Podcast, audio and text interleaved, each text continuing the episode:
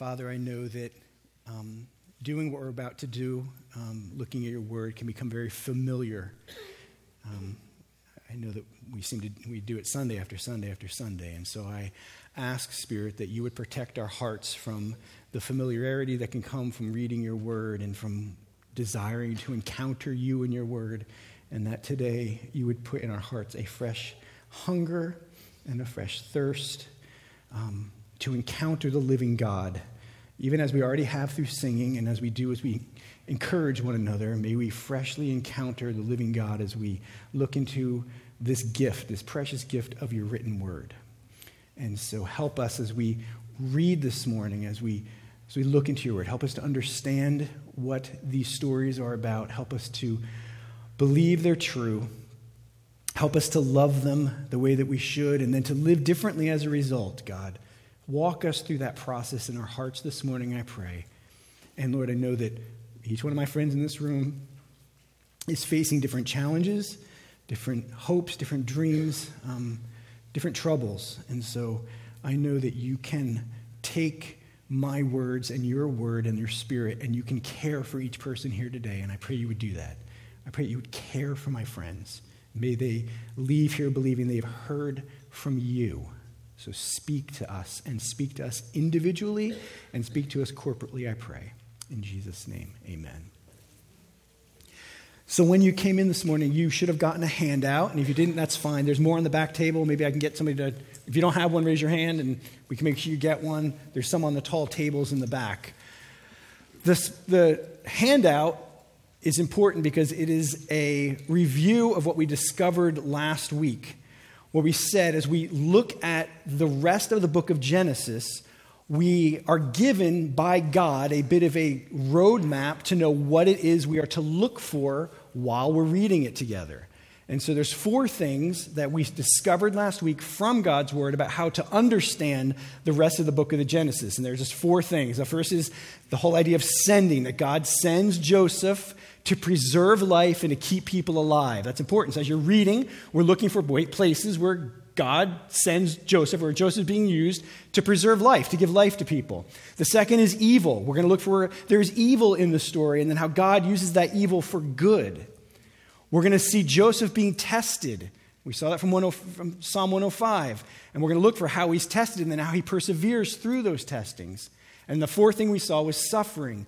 That one of the major ways that Joseph is a type of Christ is that he brings hope, he brings life, and yet he's rejected by everybody, just like Jesus was rejected. And so that's where we're going to see him primarily as a type of Christ. So those are the four things to keep your eyes out for, even today.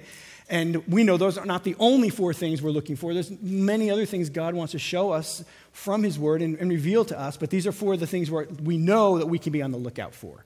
So this morning we're in Genesis 38. So if you've got your uh, scripture journals, you want to take those out to Genesis 38. Gene, I think, is going to come and read to us. Gene gets the mic today, huh? Gene's going to read to us chapter 38. And so you can look for those things and other things along the way. Thank you, Gene.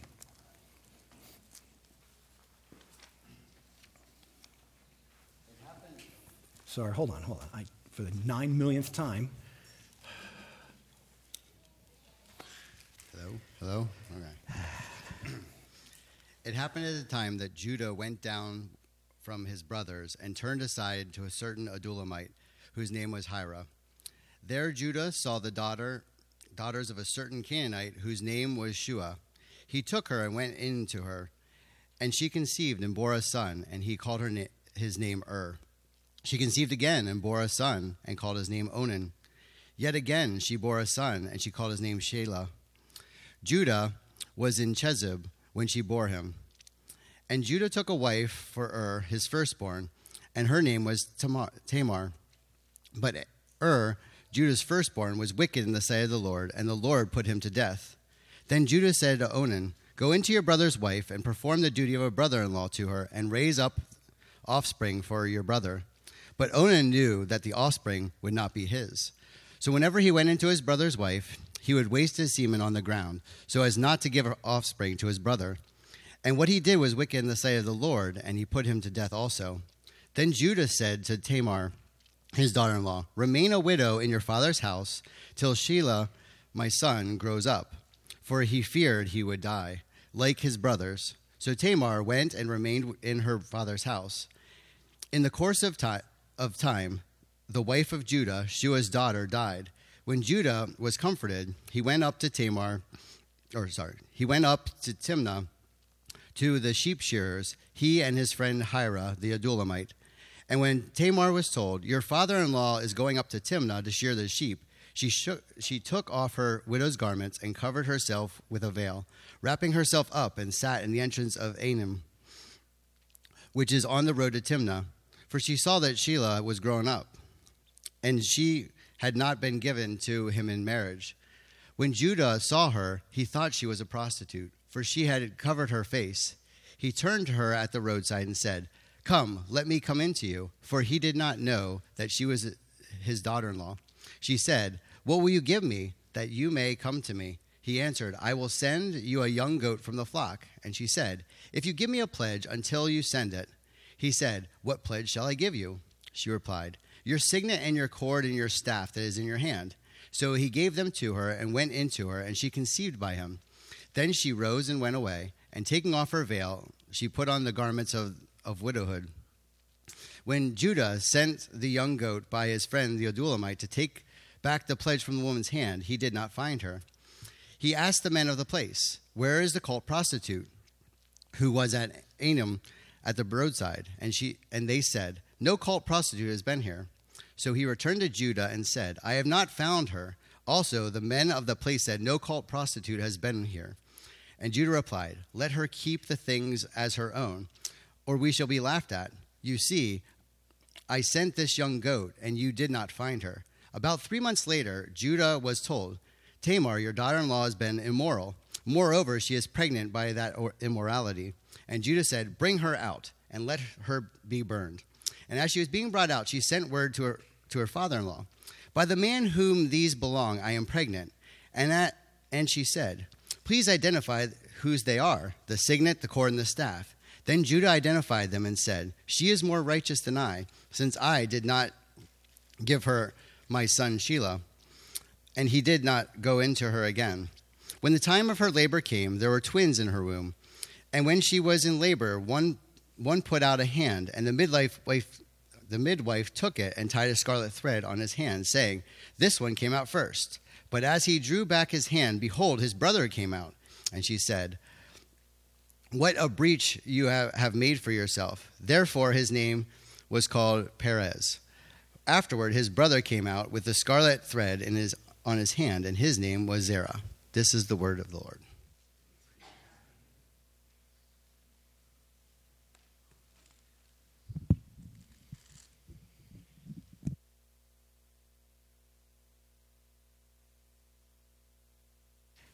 Am I on? Good. Yeah.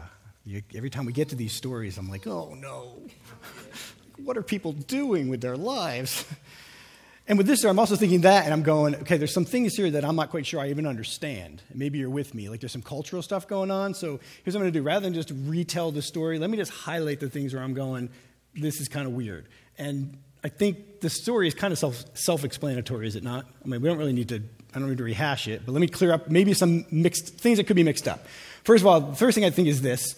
Um, I think yes, it seems right for Judah to be giving Ur and Onan to Tamar. That was the cultural thing to do. So uh, you're married, husband dies, a brother steps in to make sure she has offspring on, for the sake of the brother that's dead. So that was a common thing. So, yes, that's okay. But no, it is not okay for Judah to seek out a prostitute because his wife is dead. Okay, just make sure we're clear. That's a no go. That's not good on Judah's part. Then we got this thing where he gets to her and, and they do this exchange of signets, cords, and staffs. Okay, so what's all that about? Well, basically, what she was saying was give me your social security card, your driver's license, and a major credit card. That's kind of what she's asking for. She wants ID, just to prove that it's him. So that's what she's collecting from him so they can have their exchange together. And then we got to talk about Tamar for just a second. Is what Tamar does here right or is it wrong? Well, the story doesn't tell us. And so I'm not sure that we're supposed to spend a lot of time trying to decide what she did was right or wrong. All we can go on is Judah's words, where he says that she is less wrong than me, which is not a very good thing for him to say. And we're going to talk about that in a little bit too. But basically, I think it's true. I mean, everything she did could not have pleased God, lying and tricking and getting pregnant by her father in law. But in their culture and from what she knew as a person who didn't know anything about God, I'm not judging her because she'll probably be in heaven and I want to be able to talk to her without her feeling like I judged her. Okay? So I'm going to let that one go too. I don't, and I don't think that's the point of the text. And I think that's the, that's the thing about this story. I'm reading it going, okay, what's the point? I mean, there's so many cultural things that are weird, but what are the heart issues? What are the things that are in this that I go, okay, this is common to me as a man, as a person, and this shows me something about who God is and what God is like? Because that's why we read God's word, because it's about God. And so there's two things I think that come out of this that are meant to grip the reader's heart in light of the context of Genesis and all we've seen and where we are right now in this chapter. The first thing is this God doesn't mess around with wickedness. And that's the first thing think it's supposed to jump off the pages to us. Evidently, Ur and Onan did such wickedness that God thought they should die. Now, we know that no one dies apart from God knowing and part of God's sovereign plan in people's lives. I'll die on the day that God chooses to take me home. But there's something different going on here. This is God striking them dead because of their wickedness, cutting their lives short because of their wickedness.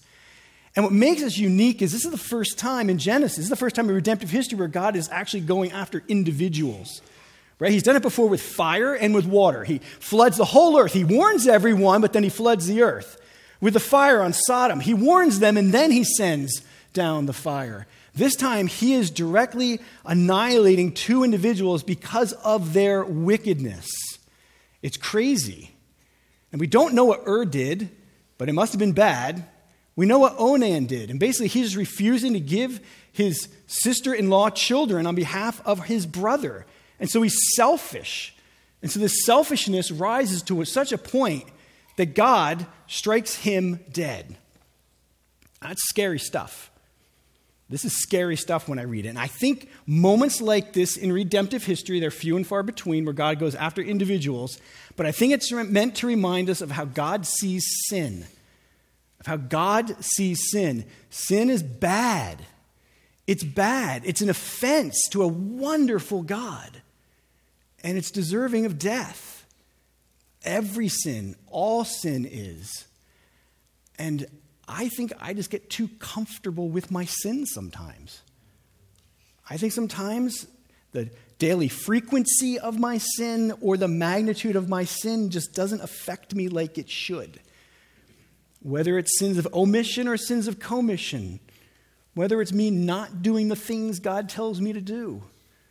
I mean, he tells us to love him with all of his heart, all of our hearts, and all of our soul, all of our mind, and all of our strength. And I know I fail that every day. That should have some impact on me, some realization. And then there's the things that God tells us don't do those things. Don't, don't believe these things. And yet I still do those things, and I still at times believe those things. But I don't take it seriously. I can just keep going on through life as if nothing happened.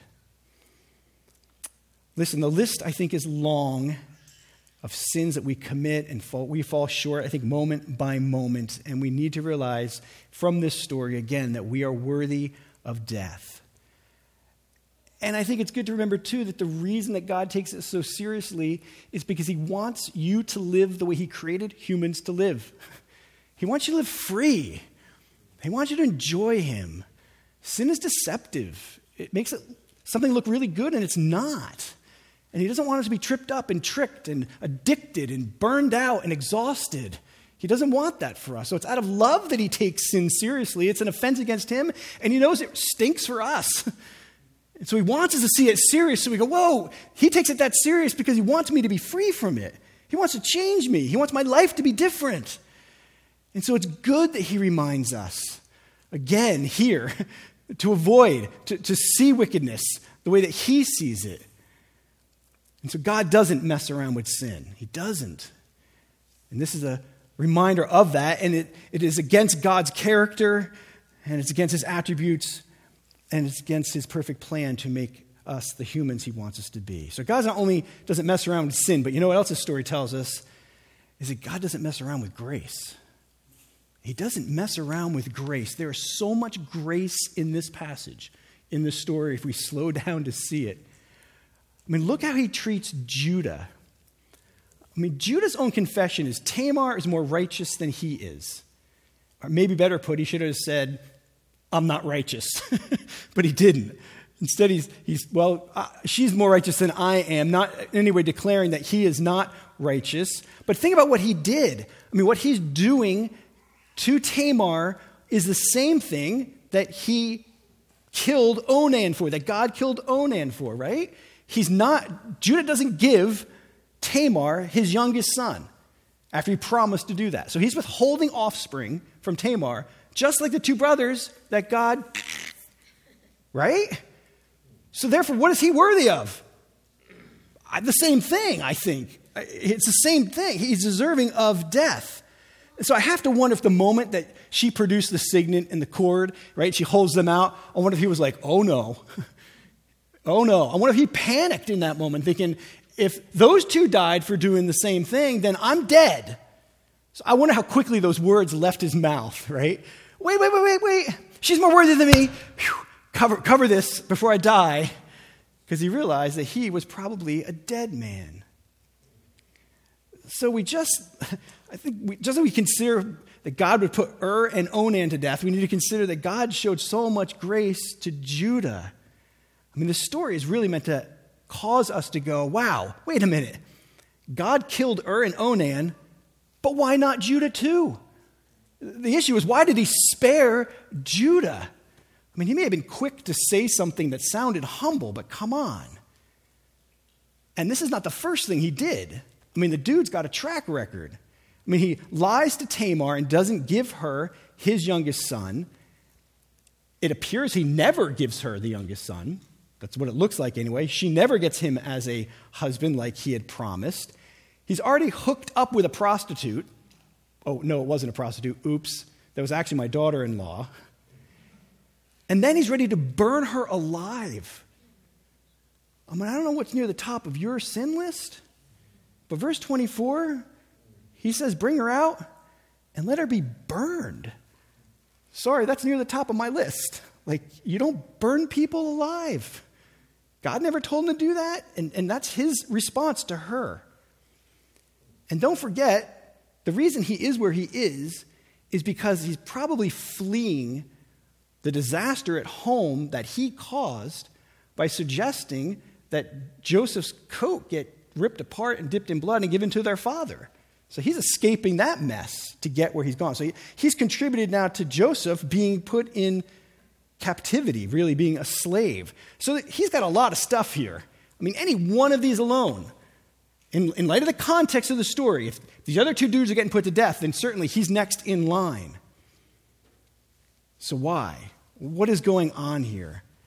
Well, listen, I think this is all grace. And I think it's even grace that he got caught. Right? I mean, she could have just, what if she had lost the stuff that he had given her? Or what if she decided just not to go and collect? What if she kept her pregnancy hidden and ran off? I mean, it is God's grace here that he would get caught. I think Tamar is to Judah almost what Nathan is to David, right? She's, she's calling him out, and that's good. It's good for him.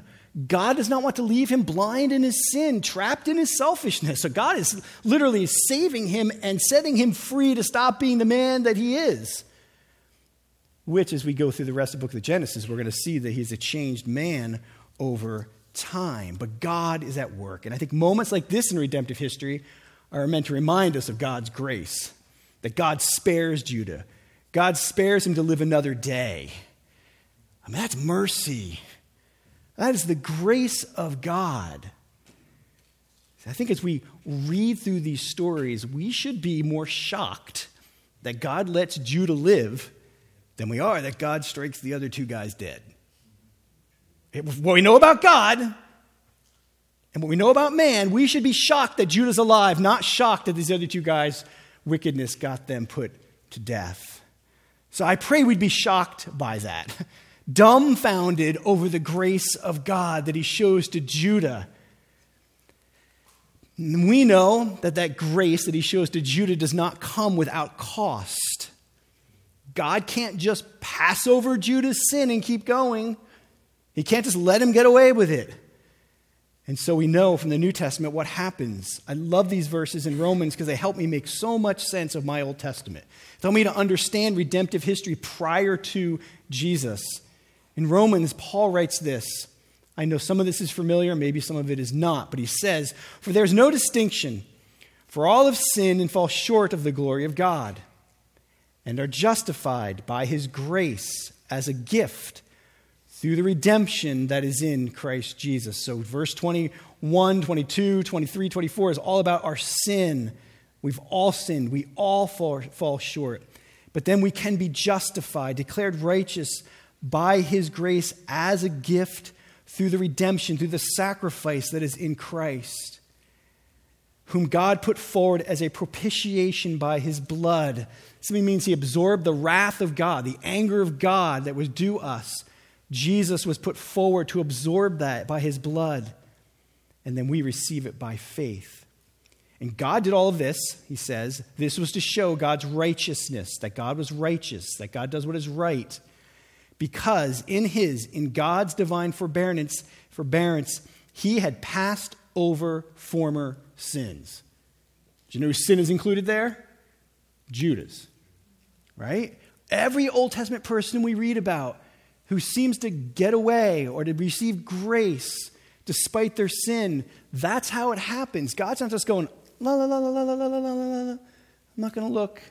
That's not what God does. God is looking ahead to Jesus and going, Don't worry, I'm looking over this. I'm passing over this now because one day Jesus will pay the sacrifice for that sin.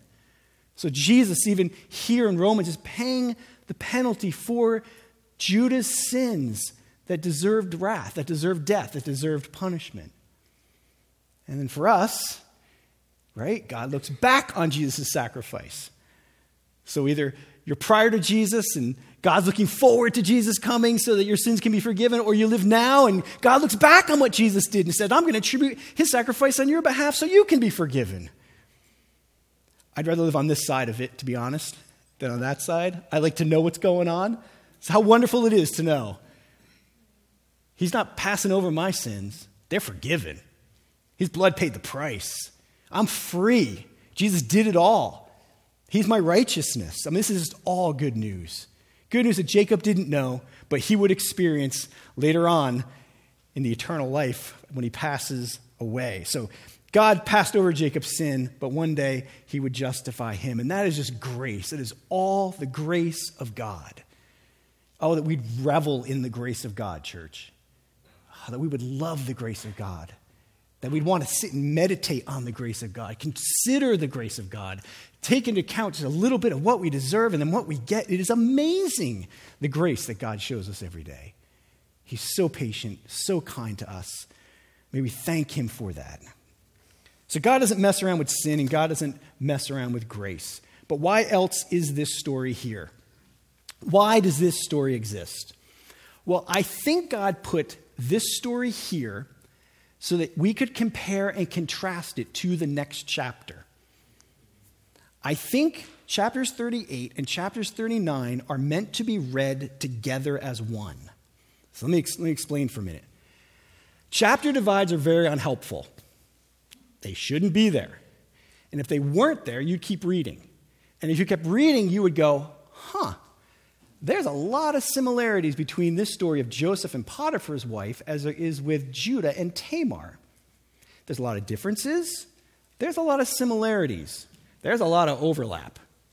And so this week, as I read them and kept reading, I went, you can't read the story of Joseph and Potiphar and not read it in light of Judah and Tamar, or you'll misunderstand the whole point of the Joseph Potiphar's wife story. So we got to look at them together this morning. Not only that, but they happen simultaneously. When you start to read it, you go, oh, look, these are happening. If you could split your screen, I know some people have that. Like you can watch two football games at one time happening simultaneously, or four, or maybe more than that. I don't even know. This way this lays out, I'll show you in a second. It's as if God wants you to see that these two stories are happening literally, and not literally second by second, but they're, they're overlapping in time. So if you look at how chapter 37 ends, chapter 37 ends. Meanwhile, the Midianites sold Joseph in Egypt to Potiphar. Okay, so that's how the story ends. So he's going to Egypt. And then look at verse 30, chapter 38, verse 1. It happened at that time that Judah went down. So simultaneously, Judah goes down. Now, Judah's got to have sons born, grow up, get married in this one chapter. So 16, 18, I don't know, 20 years has to pass in chapter 38. Then look how 39 starts. It starts the same exact way that chapter 37 ended. Now Joseph had been brought down to Egypt, and Potiphar, the officer of, of Pharaoh, it's exact same wording. So do you understand what's going on? in other words, the 20 years that take place in chapter 38 are happening simultaneously to what's going to happen later in chapters 39 and 40. They're parallel. So we're supposed to read them as if they're happening split screen at the same time. So that's what we're going to do. I'm going to read to you the next chapter, and you're going to look with me for similarities, for comparing and contrasting of Judah with Joseph and Tamar and Potiphar's wife. Does that make sense? And you can also keep your hand out handy. There's four things on there that are also relevant to this chapter, but we don't have time to get into all that. All right? But reading these together is so much fun because you see, like, Moses is a master storyteller, and God is him, like, like deliberately just playing back and forth between the two stories, but you've got to have them both in your head at the same time. So you ready to have your brain split in half, two stories at once?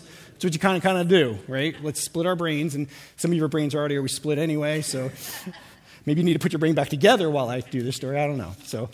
All right, let's see if we can do this. I'm going to divide this little story up as I read it into four acts. I think there's four scenes in this story, right? So I think that's easier to help form some kind of structure in chapter 39. So, chapter 39, the very first scene or act is verses 1 to 6. So, let me read those, and as I do, be thinking about what you just saw in chapter 38. Now, Joseph had been brought down to Egypt, and Potiphar, an officer of Pharaoh, the captain of the guard, an Egyptian, had bought him from the Ishmaelites who had brought him down there. The Lord was with Joseph, and he became a successful man, and he was in the house of his Egyptian master. His master saw that the Lord was with him, and that the Lord caused all that he did to succeed in his hands. So Joseph found favor in his sight and attended him, and he made him overseer of his house, and put him in charge of all that he had. From the time that he had made him overseer in his house and all over that he had, over all that he had, the Lord blessed the Egyptian's house for Joseph's sake. The blessing of the Lord was on all that he had, in house and field. So he left all that he had in Joseph's charge, and because of him, he had no concern about anything but the food he ate. All right. So, there is some repetition in this story as we go through that's going to help us to see the similarities, and there's some just singular words we got to look for. So, one of the biggest things that we got to get out of this chapter is the, the reusing of the word Lord, capital L, capital O, capital R, capital D. The reason it's significant is because this is the last time Lord, Yahweh, is going to be used until we finish the book of Genesis. So it's significant because that's a pretty big deal. And the word Lord is used eight times in this chapter.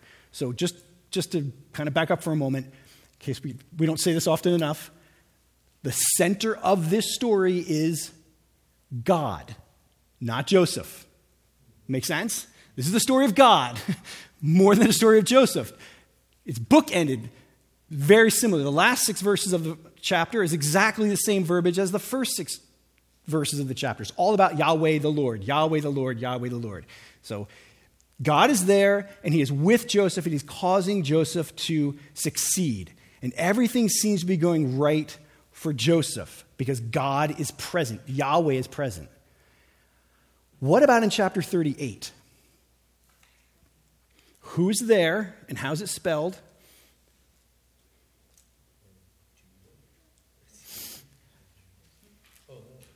capital L, capital O, capital R, capital D.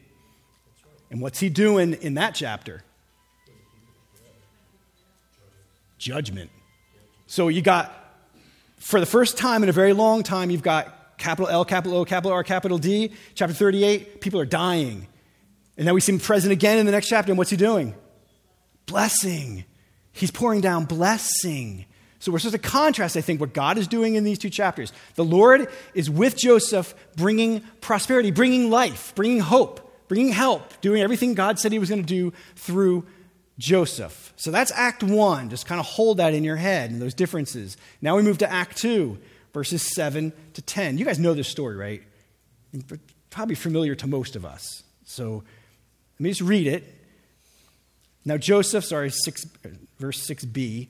Now, Joseph was handsome in form and appearance. Evidently, just like his mom Rachel, right? It's the only other time that phrase is used in Scripture, is talking about his mom Rachel. So he looks like his mom, I guess, in some ways, in form and appearance. And after a time, his master's wife cast her eyes on Joseph and said, Lie with me. Anything sound familiar from the previous chapter? Okay, just track, keep track, keep, your, keep that other brain going. But he refused and said to his master's wife, Behold, because of me, my master has no concern about anything in the house, and he has put everything that he has in my charge. He is not greater in this house than I am, nor has he kept back anything from me except you, because you are his wife. How then can I do this great wickedness and sin against God. And as she spoke to Joseph day after day, he would not listen to her, to lie beside her, or to be with her. All right, we're a small enough group. What word jumps out at you in this chapter that was in the last chapter? I heard it over here. Starts with a W, ends in ickedness. wickedness. Who is calling things wickedness in chapter 38? Who says it's wicked in 38? God. Who is calling sin wickedness in this chapter? Do you see any similarities between the two types of sins that are present in these two stories? Joseph gets it in this story, doesn't he? That's wicked. Does Judah? He misses it, doesn't he? He doesn't get it. Joseph sees this is sin against God. Seems like the Joseph story, chapter 39, not only is God the center of the story, but God is the center of Joseph's heart. I mean, Joseph could have gotten away with it very easily. We're going to find that in a minute. But, but he sees God. God is the center of all of this. And so he's willing to live very differently in light of that. So, one more thing we need to see from this. You guys got your little half sheet handout? Which one of the four are present right here in the story?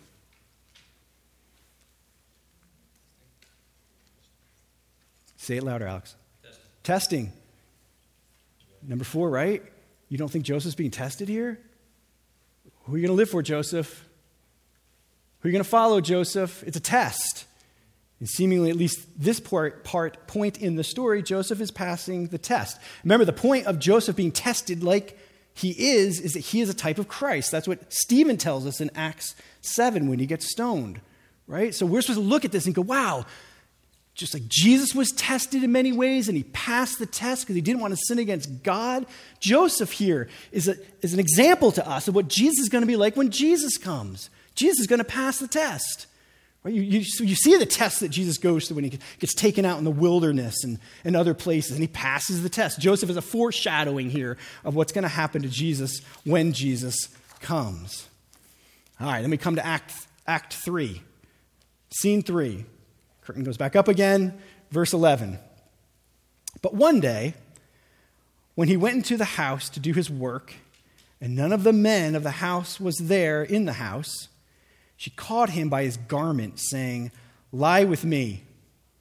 But he left his garment in her hand and fled and got out of the house. And as soon as she saw that he had left his garment in her hand and had fled out of the house, she called to the men of her household and said to them, See, he has brought among us a Hebrew to laugh at us. he came in to lie with me, and I cried out with a loud voice. And as soon as he heard that I lifted up my voice and cried out, he left his garment beside me and fled and got out of the house. Then she laid up his garment by her until his master came home. And she told him the same story, saying, The Hebrew servant whom you have brought among us came in to laugh at me. But as soon as I lifted up my voice and cried, he left his garment beside me and fled out of the house. As soon as his master heard the words that his wife spoke to him, This is the way your servant treated me, his anger was kindled. And Joseph's master took him and put him in the prison, the place where the king's prisoners were confined, and he was there in prison. All right, what's happening here? There's two phrases that are repeated over and over again in this section that relate back to the last chapter, actually, two chapters ago. The first one is the word garment. Man, poor Joseph and all of his clothes. Just creates issues for the dude, right? Like, here we go again. But I do think it's supposed to help us to go, oh, this is a story, not individual little pieces. So the last time we see Joseph with a garment on, it gets ripped off and he gets thrown into a pit. This time, Joseph gets his garment ripped off and he gets thrown into prison. right? So I think it's supposed to, we're supposed to see links here to, to the story. Don't read it in isolation. But what's different here in many ways, this garment, right? Joseph's garment gets left behind. And how is that left behind garment used? Against him, to prove him guilty. What about in the Judah story? It's not a garment that's left behind, but his stuff is left behind. And what's it used for? Guilty. But what is the difference between the two? Innocent. Joseph's innocent. So Joseph is being accused of something he didn't do, and his garment is being used against him. Judah, he did it. And his stuff's left behind, and he is guilty. And he is found out through what is left behind. So I think there's supposed to be some parallels here to see what's going on. Joseph's getting the bad end of the stick now. His stuff's getting used against him, but he is really an innocent man. The other phrase that's repeated a whole bunch of times here is her voice is heard. You see that verse 14? She calls out. Again in verse 14, she says, I cried out with a loud voice. Verse 15, I lifted up my voice and cried out. Verse 18, I lifted up my voice and cried out. So she's speaking out against her, against him, against Joseph. So I see two things in this. First of all, who, whose voice do we hear crying out against Judah in the previous chapter? Tamar, right? Tamar. Tamar is speaking out in that chapter. She's accusing guilty Judah. Here, Potiphar's wife using her voice to do what? To accuse innocent Joseph. So, two ladies using their voices, one to accuse the innocent, one to accuse the guilty. I think we're supposed to notice that. And then I want you to look again at your handout. Because I think something else is going on here with Joseph and Jesus. If we look at number four again on your handout, there seems to be a, a parallel here. Joseph is suffering like Jesus. Think about it. Whose voice is missing from the story? That scene. Joseph's. Joseph's not doing anything. Joseph is silent before his accuser. Does that sound familiar? Someone else who would be silent before his accuser? He's falsely accused, and yet Joseph is silent. Just like Jesus would be falsely accused, and Jesus would remain silent before his accusers. There seems to be parallel there. There's another one there that I didn't see until Jean was reading it. There's laughter. She's afraid they're going to laugh at her. Did you catch that in chapter 38? What does Judah say? If you can't find her to bring her the goat, the people are going to laugh. Not, not giving this any thought than the 10 seconds I'm standing here. from the time that Gene read it. But there's something going on there again where God just trying to say, read the two chapters together. There's a link here, there's laughter. Laughter is somehow associated here with this, with this guilt, with doing something you shouldn't do. And both are concerned about it. Judah is concerned about it, and Potiphar's wife is concerned about it, or at least says she's concerned about it. So there's something going on there. There's something else going on that I didn't see until it was being read. It's the goat thing. The goat thing. I'm like, okay, what's up with the goat? Why, why is there the goat? Why, why, is there a goat in the Judah and Tamar story and a goat being slaughtered to let Joseph go into slavery in the chapter behind that? So there's, there's more here just to draw our attention that this is a continuous story to keep our eyes on. All right, so now we go to Act 4, last one, verse 21. Joseph's in jail, in prison. According to the Psalm verse, he's all bound up. And then it says, but. But the Lord was with Joseph and showed him steadfast love and gave him favor in the sight of the keeper of the prison. And the keeper of the prison put Joseph in charge of all the prisoners who were in the prison. Whatever was done there, he was the one who did it. The keeper of the prison paid no attention to anything that was in Joseph's charge because the Lord was with him. And whatever he did, the Lord made it succeed. So, this little scene, we have Joseph is in jail. According to Psalm 105, his feet and his neck are bound up in jail. He's now in a pit, again, in a prison, and everything seems hopeless until you get to verse 21. Every time we see this phrase in Scripture, it's just a beautiful thing. Everything's gone wrong for Joseph, but the Lord was with Joseph and showed him steadfast love. He's in jail, but God is with him. He's in jail, but he's actually experiencing God's steadfast love.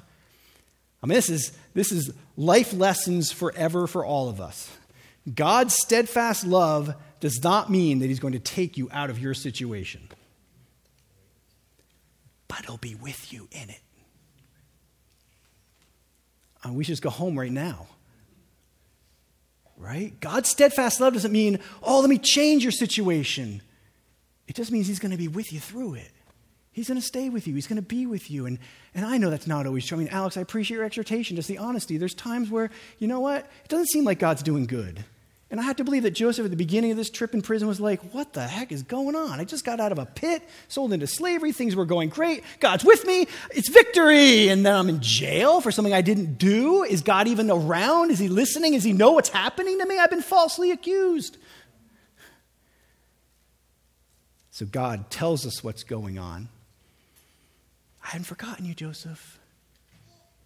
My steadfast love is being expressed to you by my being with you. I'm going to be with you in your situation. So we can compare now just how the two stories end the one with Joseph and then with Judah. Joseph is falsely accused and in jail. Where's Judah at the end of his story? He's free. Wait, wait. So the guy who's guilty goes free, and the guy who was falsely accused ends up in jail. How does that happen? And why is that happening? In fact, Judah has two sons now, and things seem to be going fairly well for him. So, what's happening? Do you see the play that's going on in front of our eyes? The guilty is free, and the innocent one is in jail. I just think it's more foreshadowing. The two stories together foreshadow what is going to happen when Jesus comes. It's like God wanted us to know that when Jesus showed up, what he was going to look like so we wouldn't miss it. Almost like that. But you know what the real kicker of this story is? This is, this is where I've had fun this week and lived this week. The real kicker of this story comes many, many years later. And it's seen in Matthew chapter 1 and in Luke 3 33. I think we have those. Did we, did we get? You're awesome. Thank you. These are the genealogies of Jesus. And you guys already know who's in the genealogy Jacob. In Matthew, it says, the father of Judah and his brothers, and Judah, the father of Perez. Who's in Jesus' family line? Judah and Tamar. Yeah, Luke, 3, Luke, Luke chapter 3 tells us Hezron, the son of Perez, the son of Judah, the son of Jacob. We've got Tamar in Matthew 1, and we've got Judah in chapter, in chapter 1 of Matthew, and in Luke we've got Judah. Judah's the one that's in his family line. Uh, this is, you know, this is one of those like, oh God, let's see what you're really saying here. Jesus is a descendant of unrighteous Judah, not upright Joseph. That makes no sense. It should be the other way around. If God's going to send his son to earth, have him born in the line of Joseph, not Judah and not Tamar. Do you understand what's happening? I mean, this is, this is, this is joyful to us that Jesus would be the descendant of a child that is only born because Judah sleeps with a prostitute. Oops, daughter in law.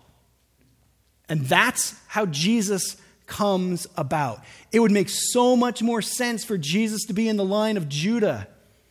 Yet it seems everywhere in Scripture we see God working hard to show us that He loves to be related to messed up, unrighteous people.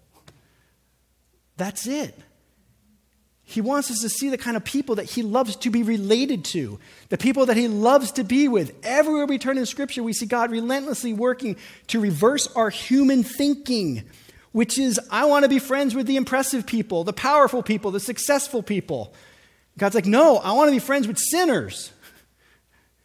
I think I want to be close to important people, popular people, the I've got it all together people. And God's like, no, I want to be close to the downcast and the downtrodden and the suffering. I mean, the beauty of all this is where it heads to Jesus being born in the line of Tamar in the line of Judah. God wants to be close to the brokenhearted and to the sinners. Isn't that what Jesus said when he came? I came not for the righteous, but the unrighteous. He came for us, He came for the messed up. And He wants to be close to you this morning. He wants to be close to you. I have talked to too many people in too short a time that say things like, God would never want me around because I'm too messed up. I won't come to your church because it will burn to the ground if I walk in. And I say, look, if it hasn't burned down with me here, it ain't going to burn down with you here because I know better and I know the stuff that I do and think.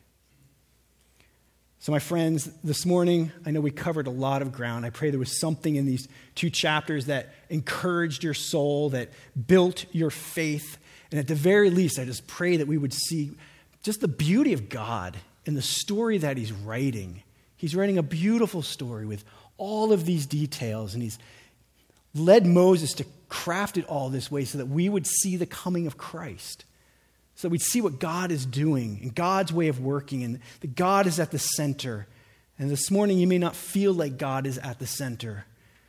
Just like I'm sure Joseph at some points didn't feel like God was at the center, but he is. So may we submit to whatever he's doing in our lives and relate to him as the one who is in charge of all things and is showing us steadfast love, even if we find ourselves in a place that's very difficult. So I'm going to pray. We're going to sing a song if this morning you want prayer for anything, maybe you feel like you're in a prison and you're not so sure God loves you or is with you and you need prayer or something, please don't hesitate to talk to someone around you to get prayer, to find Tyler or I for prayer. But we can do that while we're singing. The band's going to come. We'll sing a song. A song. Or I can just hum a song. That works.